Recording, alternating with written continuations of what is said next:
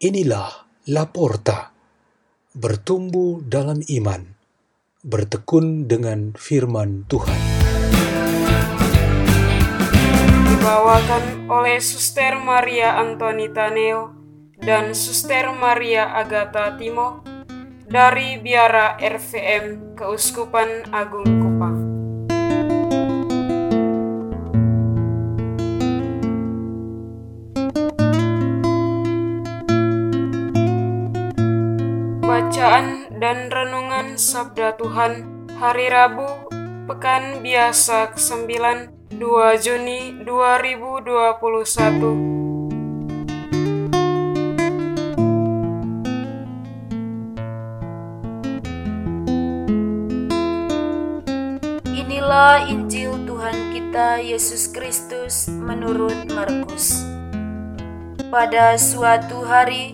datanglah kepada Yesus beberapa orang Saduki yang berpendapat bahwa tidak ada kebangkitan.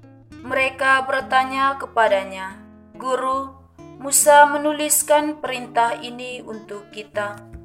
Jika seseorang yang mempunyai saudara laki-laki mati dengan meninggalkan seorang istri, tetapi tidak meninggalkan anak, saudaranya harus kawin dengan istrinya itu dan membangkitkan keturunan bagi saudaranya.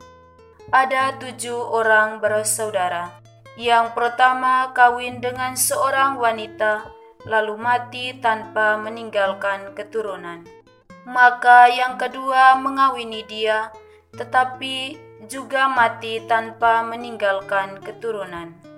Demikian juga ketiga. Dan begitulah seterusnya ketujuh-tujuhnya tidak meninggalkan keturunan. Akhirnya wanita itu pun mati. Pada hari kebangkitan, bila mana mereka bangkit, siapakah yang menjadi istri perempuan itu? Sebab ketujuh-tujuhnya telah beristrikan dia. Jawab Yesus kepada mereka, "Kalian sesat justru karena kalian tidak mengerti kitab suci maupun kuasa Allah.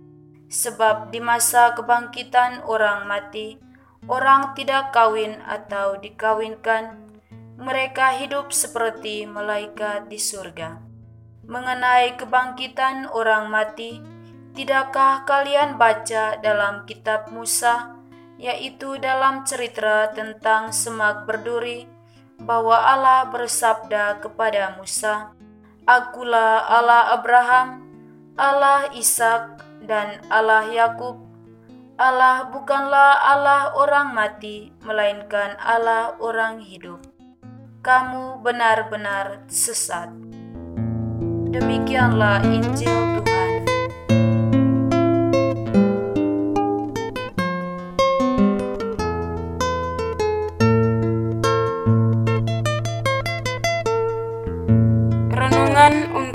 hari ini bertema Jika terjadi salah paham.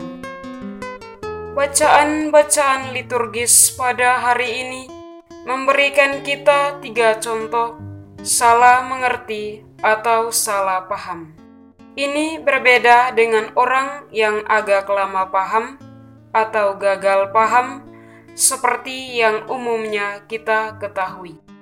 Salah paham itu dibentuk dari awalnya oleh konsep yang sudah salah demi pembenaran diri dan mempersalahkan orang lain. Tobit sebagai seorang yang sungguh beriman kepada Tuhan salah mengerti tentang kasih, kemurahan, dan kebesaran Tuhan. Dalam sakit dan derita serta terbebani dosa, ia sudah punya keyakinan bahwa Tuhan tak punya hati untuk mengampuni dan memberikan jalan perubahan. Maka ia minta untuk segera dicabut nyawanya. Demikian juga Sarah, wanita yang kawin tujuh lelaki, tetapi semuanya mati karena dibunuh oleh setan Asmodeus, merasa bahwa kesalahannya sudah amat luar biasa. Maka ia ingin akhiri semua dengan membunuh diri sendiri. Baginya, membunuh diri adalah solusi terbaik. Itu dari bacaan pertama dari Kitab Tobit.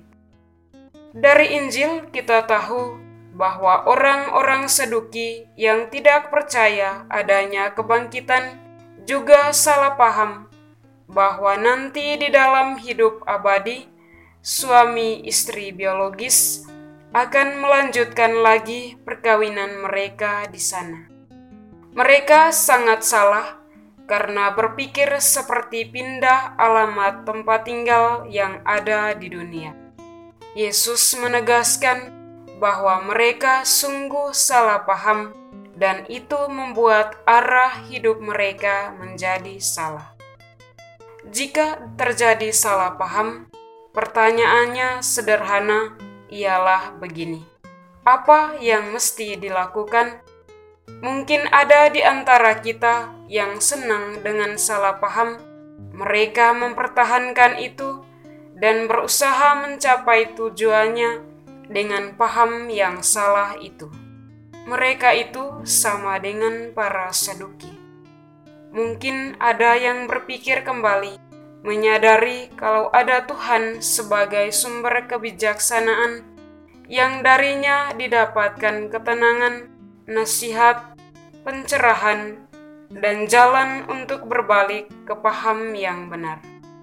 Untuk melakukan seperti ini, mereka harus menyesali dosanya dan mohon pengampunan. Mereka itu sama dengan Tobit dan Sarah. Di samping itu, ada di antara kita beriman sungguh-sungguh, berpikir jernih dan sehat, ingin memberikan kesadaran dan arahan supaya salah paham itu jangan diteruskan atau diberikan peluang untuk menjadi besar. Karena kalau dipelihara, itu bagaikan menyemaikan benih bom pertengkaran atau konflik yang akan meledak suatu saat nanti. Cara kerja ini mesti disertai penyadaran, pengajaran, persuasi, pendampingan hati ke hati, pendidikan, supaya paham yang salah ditinggalkan. Titik baliknya ialah kalau mereka berbalik untuk mengarahkan diri ke jalan yang benar dengan paham yang benar. Mereka ini sungguh mengikuti caranya Yesus Kristus. Marilah kita berdoa. Dalam nama Bapa dan Putra dan Roh Kudus. Amin. Ya Tuhan Yesus Kristus, ajarkan dan kuatkanlah kami selalu untuk berada dalam jalan dan paham yang benar, dan jauhkanlah kami dari segala tipu muslihat yang mengacaukan kami dari kebenaran itu. Kemuliaan kepada Bapa dan Putra dan Roh Kudus, seperti pada permulaan, sekarang, selalu, dan sepanjang segala abad. Amin. Dalam nama Bapa dan Putra dan Roh Kudus. Amin.